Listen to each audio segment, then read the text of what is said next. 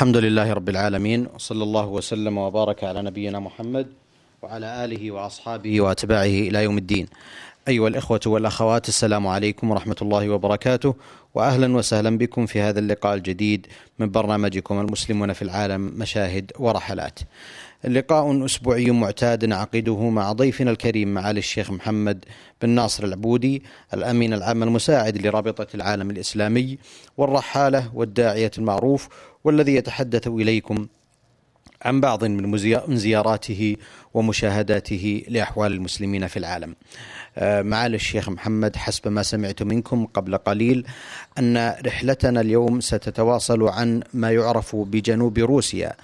آمل من معاليكم أن تتفضلوا بمزيد من الإيضاح عن أوضاع المسلمين هناك وما دونتموه وما شاهدتموه من مواقف خلال جولتكم تلك بسم الله الرحمن الرحيم. الحمد لله رب العالمين.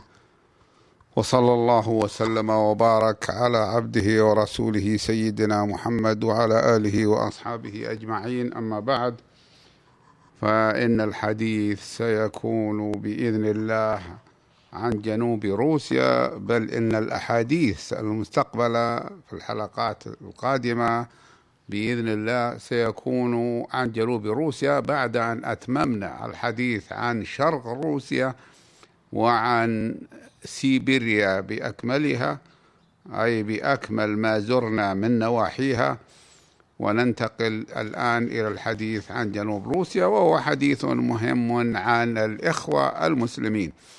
نحن في جميع ما نتحدث به وما نقصد أن نتحدث به إنما مقصودنا من ذلك أن نتكلم على أحوال إخواننا المسلمين وعلى اتصالاتنا بهم ومشاهداتنا في بلادهم وعن الظروف التي تحيط بالعمل الإسلامي أي بعملهم الإسلامي هناك. ولذلك سوف نتحدث في الحلقات القادمة حديثا موسعا عن عدد من ما يسمى جمهوريات وأقاليم روسيا وهي الوحدات السياسية التي تتألف منها البلاد الروسية التي تسمى اتحاد جمهورية روسيا. أهلها سموها اتحاد جمهورية روسيا لأن فيها أقواما من غير الروس الأصلاء. وهذا أمر طبيعي لأن هؤلاء كانوا يحكمون من الروس في زمن الحكم الاستعماري ثم في زمن الحكم الشيوعي. فهم الآن رعاة أو كما نقول هم الآن من مواطني جمهورية روسيا الاتحادية بمن في ذلك المسلمين. إن جنوب روسيا كما يعلم المتابعون لهذا الأمر يتألف من أقاليم وجمهوريات كثيرة. مثلا هنالك جمهورية تترستان وهنالك جمهورية بشقردستان التي تسمى بشكيرياستان وهنالك أقاليم عديدة مثل جمهورية مثلا الجوفاش وجمهورية ماريئيل وأقليم سمارة وأقليم إستراخان. هذه كلها فيها مسلمون وبعضها كانت من مواطن المسلمين حتى إن مدينة إستراخان عاصمة إقليم إستراخان هذه كان بناها المسلمون. فكانت تعتبر مدينة إسلامية. على أي حال نحن سنتحدث الآن عن مشاهداتنا. ولا نقول إن تلك البلاد خالصة للمسلمين كما أننا لا نقول إن عدد المسلمين فيها يكون كذا وهو أقل من ذلك وإنما نذكر ما شاهدناه وما علمناه مما شاهدناه أي ما فهمناه مما شاهدناه ولا نتكلم على غير ذلك.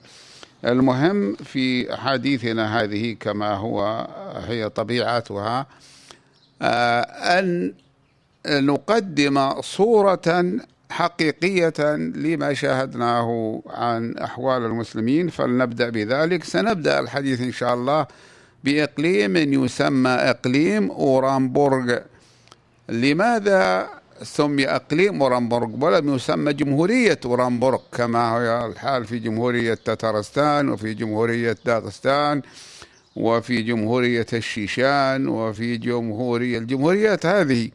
السبب في ذلك أن الأغلبية من سكانها ليسوا من جنس واحد غير جنس الروس. الآن الروس هم الذين لهم الأغلبية ولا يمكن أن يقول يستعملوا جمهورية منهم داخل بلادهم. وإنما كانوا يسمون جمهوريات للأقوام الأخرى التي يعيشون في تلك المنطقة قبل أن يستولي الروس يستولي الروس عليها. وإقليم أورنبورغ إقليم مهم جدا. لقد وصلت إلينا آثاره وأخباره قبل أن نفكر في الذهاب إلى روسيا بل قبل أن أعمل في العمل الإسلامي الخارجي. لماذا؟ لأن لأنني وجدت بعض المطبوعات العربية مطبوعة في مدينة أورنبورغ التي هي عاصمة إقليم أورنبورغ. العاصمة يقال لها أورنبورغ والإقليم يقال له أورنبورغ. وهو واقع في جنوب روسيا تماما. هذا الإقليم موقعه غريب لسببين. السبب الأول أن فيه بل في عاصمته حدود القارة الآسيوية مع القارة الأوروبية.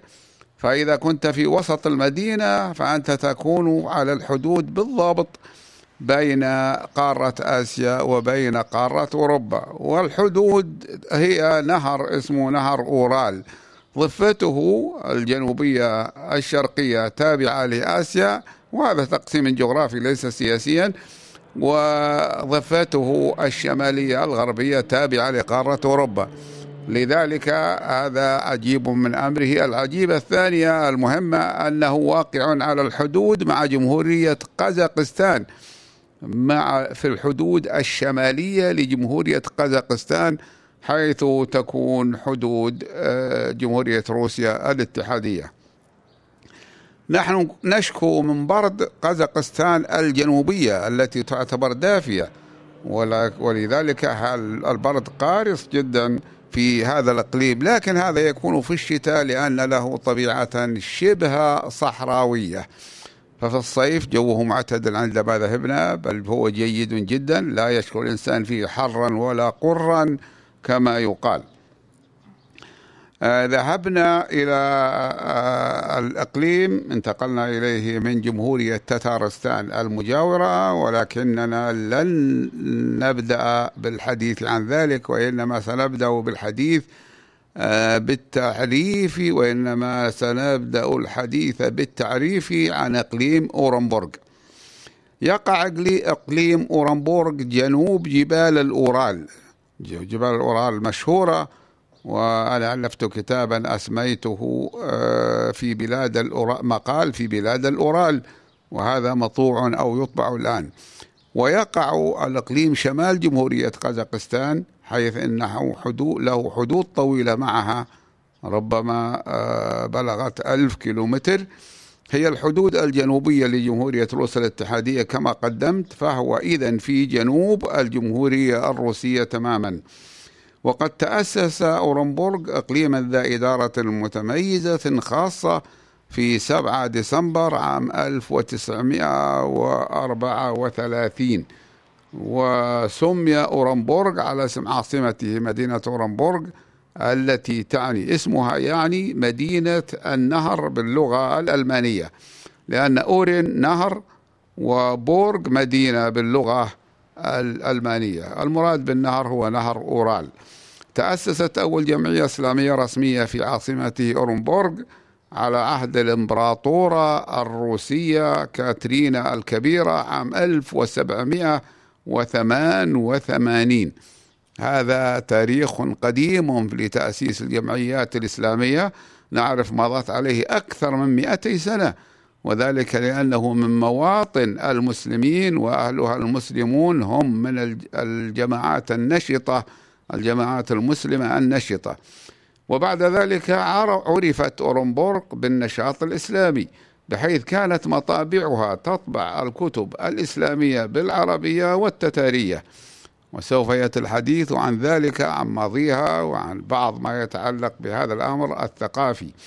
ولم تقتصر أورنبورغ على طبع الكتب الإسلامية بل صدرت فيها صحف ومجلات إسلامية ولكنها كلها ألغيت عندما سادت الشيوعية في روسيا.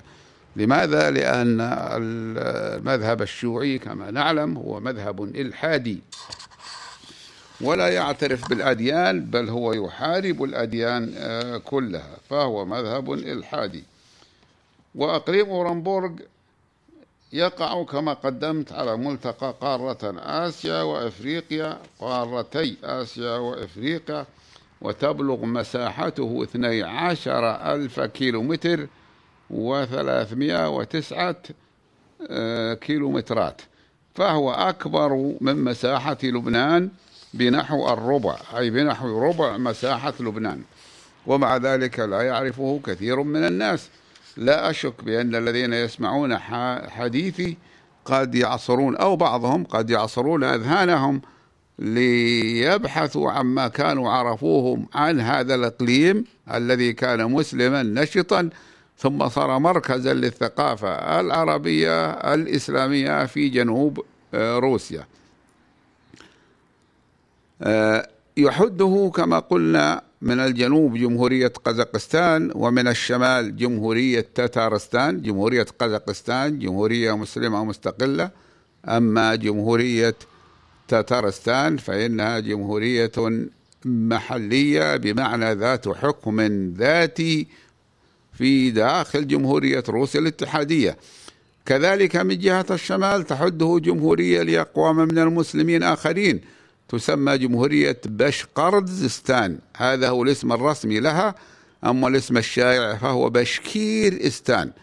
البشكير هم البشقرد ذكرهم علماؤنا الأوائل القدماء النجباء باسم بشقردستان في القرن الخامس والسادس والسابع من الهجرة.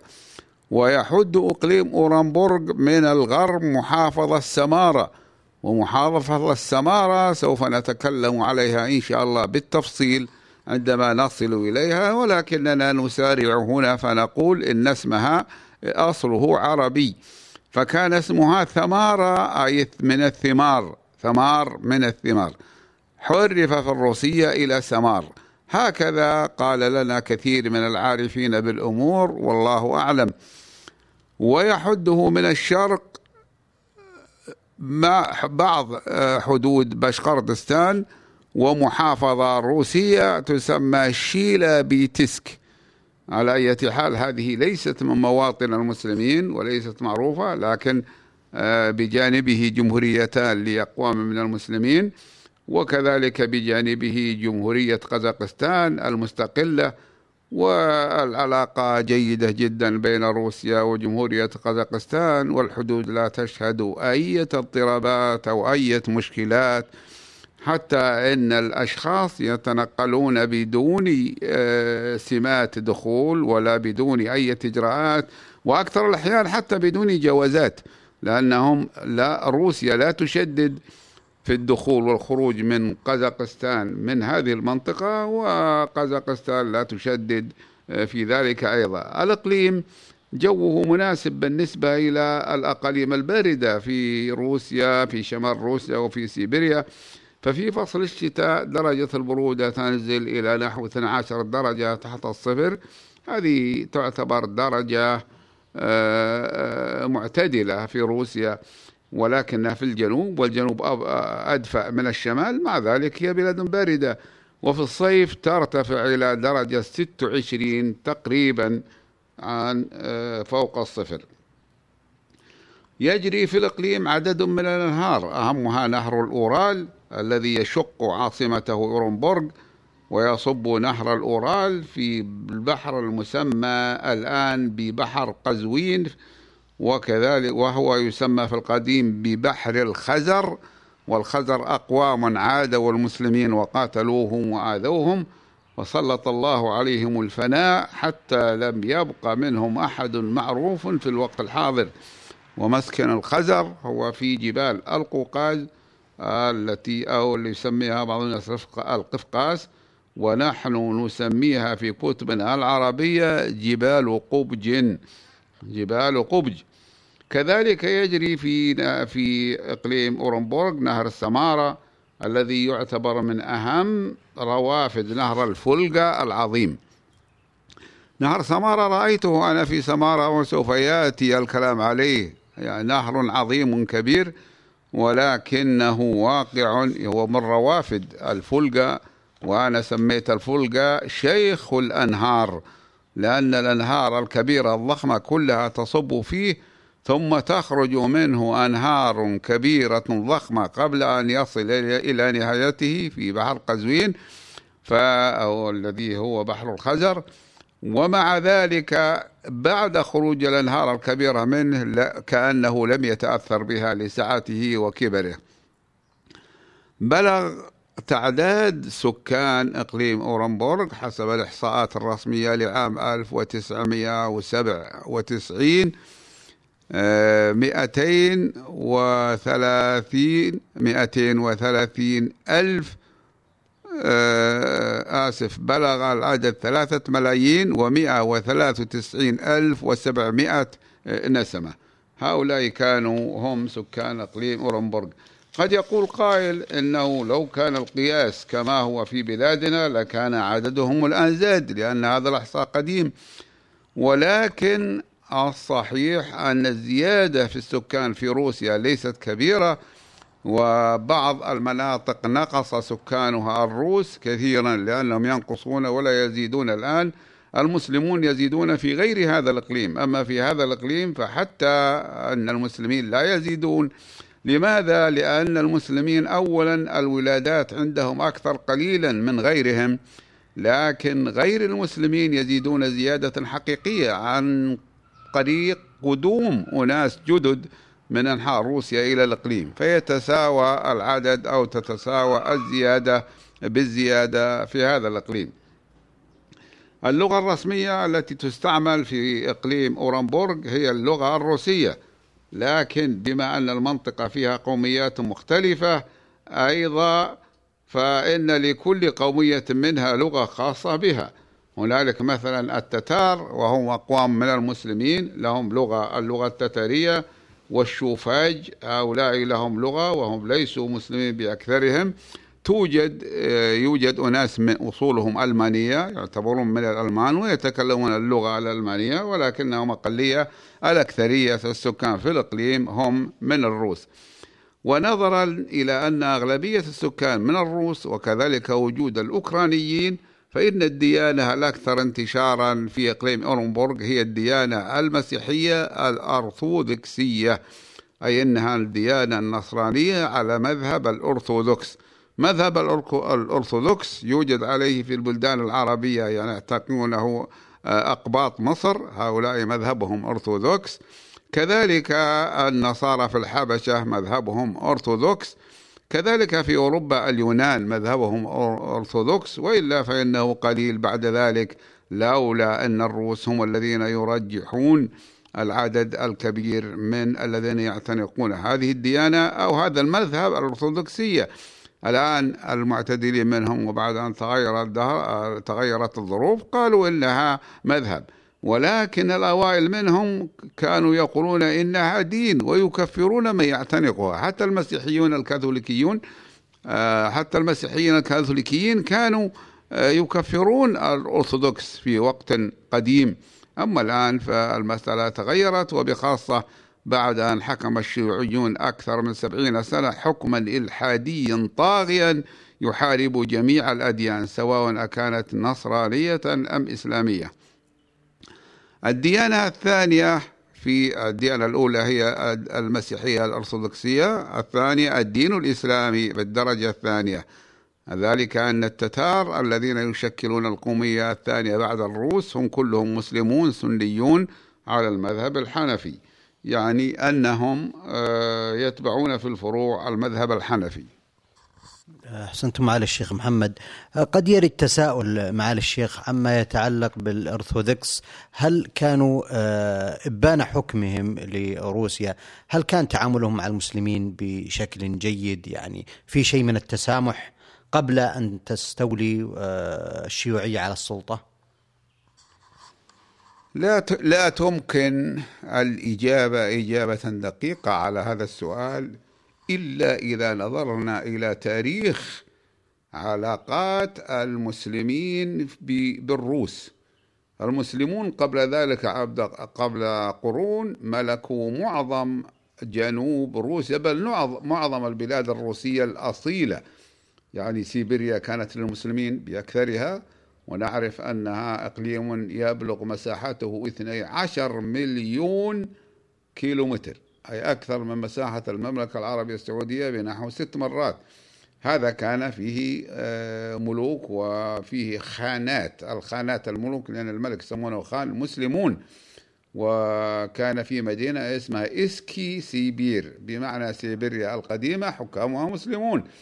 كذلك في روسيا كان حاكم روسي حاكم موسكو ويسمونه الكنياز باللغة الروسية كان لا يخضع الروس لحكمه إلا إذا صدر بتنصيبه فرمان أي مرسوم من سلطان المسلمين في قزان فكان بين المسلمين وبين الروس لمدة طويلة علاقة المحكومين بالحكام.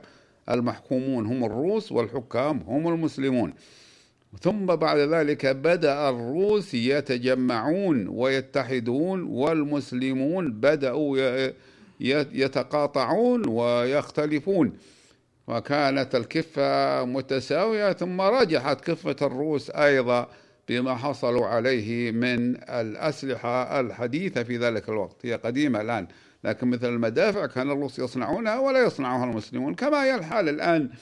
الصواريخ والمدافع الحديثة والقنابل يصنعها أعداء الدين ولكن المسلمين لا يصنعونها ما عدا ما هو موجود في باكستان من القوة الذرية وغيرها. وهي لا تساوى بما لا تساوى بما عند آه، الغربيين. على ضوء هذا بعد أن احتل الروس في تحت قيادة إيفان الرابع هكذا يسمونه ويسمى في التاريخ إيفان الرهيب. يسمى إيفان غروزني وأغروزني معناها الرهيب باللغة الروسية. فهو احتل عاصمة المسلمين في قزان وقتل من أهلها مقتلة عظيمة وهدم كثير من المساجد. يعني كانت علاقة المسلمين في تلك الفترة علاقة حرب. مع الروس. لذلك الروس لم يتسامحوا في هذا الأمر لكن بعد أن تولت آه، في فترة من الفترات آه، قيصرة قيصرة مؤنث قيصر. لأنه قيصر الروس حاكم الروس يسمى قيصر. قيصر كما يسمى قيصر الروم اصطلاح قديم إن القيصر مثل الإمبراطور إذا كان يملك على عدة ممالك.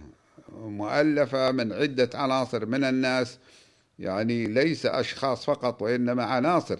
مملكة كما نقول مملكة بلاد العرب والفرس والأكراد آه، يسمى قيصر. فصار في قيصرة وتس اسمها كاترين الثانية تسامحت مع المسلمين ولا الذين قبلها من القياصرة من الروس كانوا أجبروا المسلمين في كثير من المواطن على الارتداد عن الإسلام واعتناق المسيحية. ثم بعد ذلك في العصر الأخير صارت العلاقة آه، عادية أو معتادة. المسلمون الروس حتى الآن الروس لا, لا يعادون المسلمين في بلادهم. وموقفهم منهم موقف طيب. ورئيس جمهورية روسيا الحالي يشارك المسلمين في جميع أعيادهم يرسل التهاني ويشاركهم وهو الذي جعل روسيا آه، مراقب عضوا مراقبا في مؤتمر في المؤتمر الإسلامي في منظمة المؤتمر الإسلامي في جدة. يعني العلاقات كانت إلى في العهد الأخير طيبة العلاقات المذهبية ولكن قبل ذلك كانت علاقات قتال وقتل واحتلال فكانت سيئة. أحسنتم على الشيخ محمد. آه، أود أن آه، تواصلون سرد بعض المشاهدات عن زيارتكم. حبا وكرامة ونقول إنني في فاتحة المشاهدات سوف أتكلم قليلا ببعض المعلومات عن إقليم أورنبورغ. إقليم أورنبورغ كما قلت اسمه هذا واسم عاصمته أورنبورغ. العاصمة أورنبورغ أسست عام 1743 على نهر الأورال وأصبحت منذ ذلك الوقت ولمدة قرنين من الزمن مركزا إداريا واقتصاديا للأراضي الواسعة في المنطقة الجنوبية من روسيا. كما أصبحت منطقة مهمة في مجال المواصلات وذلك بأنها تربط الغرب الروسي بآسيا الوسطى. آسيا الوسطى اصطلاح الروسي يقابل الاصطلاح العربي القديم بلاد ما وراء النهر والمقصود به نهر جيحون. ولكن الروس أضافوا إليه مساحات كبيرة وأسموا الجميع آسيا الوسطى. الواقع أنها ليست وسطى لا أدري كيف سموا آسيا الوسطى ولكن ربما كانت وسطى بالنسبة لما ملكوه من بلاد المسلمين وإلا آسيا واسعة وأوسع من ذلك. كما أنه تم بناء مدينة أورنبورغ باعتبارها مدينة محصنة. ومركزا للتعامل التجاري والاقتصادي والسياسي مع شعوب الشرق ودوله وأصبحت إقليما بعد التقسيم الإداري في عام 1934 و34 كما قدمت.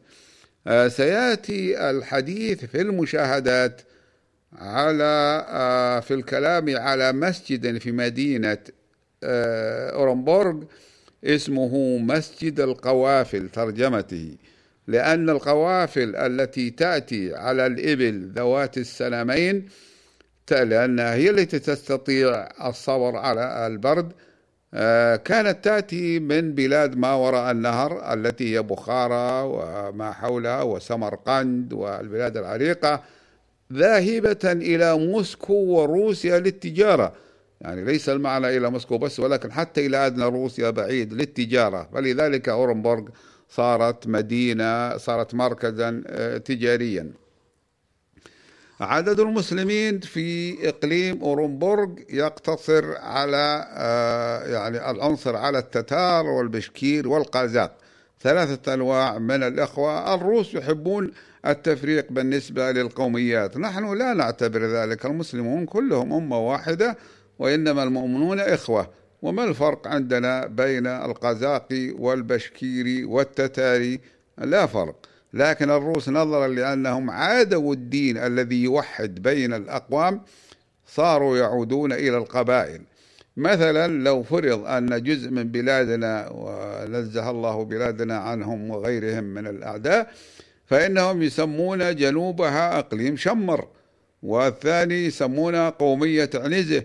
والثالث لو أنهم كلهم من أصل واحد. هؤلاء السكان في روسيا ليسوا مثل ما عندنا عرب من أصل واحد ولكنهم أقارب بعضهم بعض القبائل قريبة من بعض وبعض الأقوام قريبة من بعض. السكان المسلمون في إقليم أورنبورغ هم من ثلاثة عناصر رئيسية التتار والبشكير والقازاق. تكلمت على كل واحدة منهم ما عدا البشكير سوف يأتي الكلام في القادم إن شاء الله في الحلقات القادمة. آه، ولا أرى داعيا للتكرار لكن أقول أن التتار ليسوا من التتار المغول وإنما هم من رعايا حكومة المغول. المغول أسسوا إمبراطورية شمالية آه، سموها آلتون أوردة أي القبيلة الذهبية. وهذه استولت على حتى ما وراء موسكو وما عنها شرقا وما عنها غربا وغرب أوروبا وشرق أوروبا ما كان غربا عن روسيا مثل آه، بولندا ومثل لتوانيا حتى وصلوا إلى لتوانيا. وتقاتلوا آه، مع الروس لسنوات طويلة ثم هزمهم الروس وتغلبوا عليهم وسقطت هذه الإمبراطورية المسلمة. فأسمى الروس الروس سموا الرعايا رعايا المغول الذين هم التتار أسموهم التتار لأنهم مسلمون على دين التتار الذي هو الدين الإسلامي لأنهم سووا آه، إمبراطورية مسلمة في شمال الأرض. فهؤلاء التتار والبشكير والقزاق يعيشون هناك وبقوا آه، صامدين أمام الغزو الروسي للمنطقة يعني الغزو الروسي يحتل بلادهم منذ سنوات ولكنه لم يستطع أن يغير دينهم لأنهم صامدون ولكن بدون أن يحققوا الإسلام تحقيقا صحيحا. اعتبروا الإسلام قومية لهم. قال بعضهم قال لي بعضهم وكرروا القول إن فضل الإسلام علينا كبير لأنه هو الذي عصمنا من الذوبان في آه، الأكثرية الروسية. يقولون هذا يعتبرون الإسلام هوية ويعتبرون الإسلام ثقافة. وبقوا صامدين أما تاريخ دخول الإسلام فسيأتي إن شاء الله دخول الإسلام إلى أورنبورغ فسيأتي في الحلقة القادمة بإذن الله.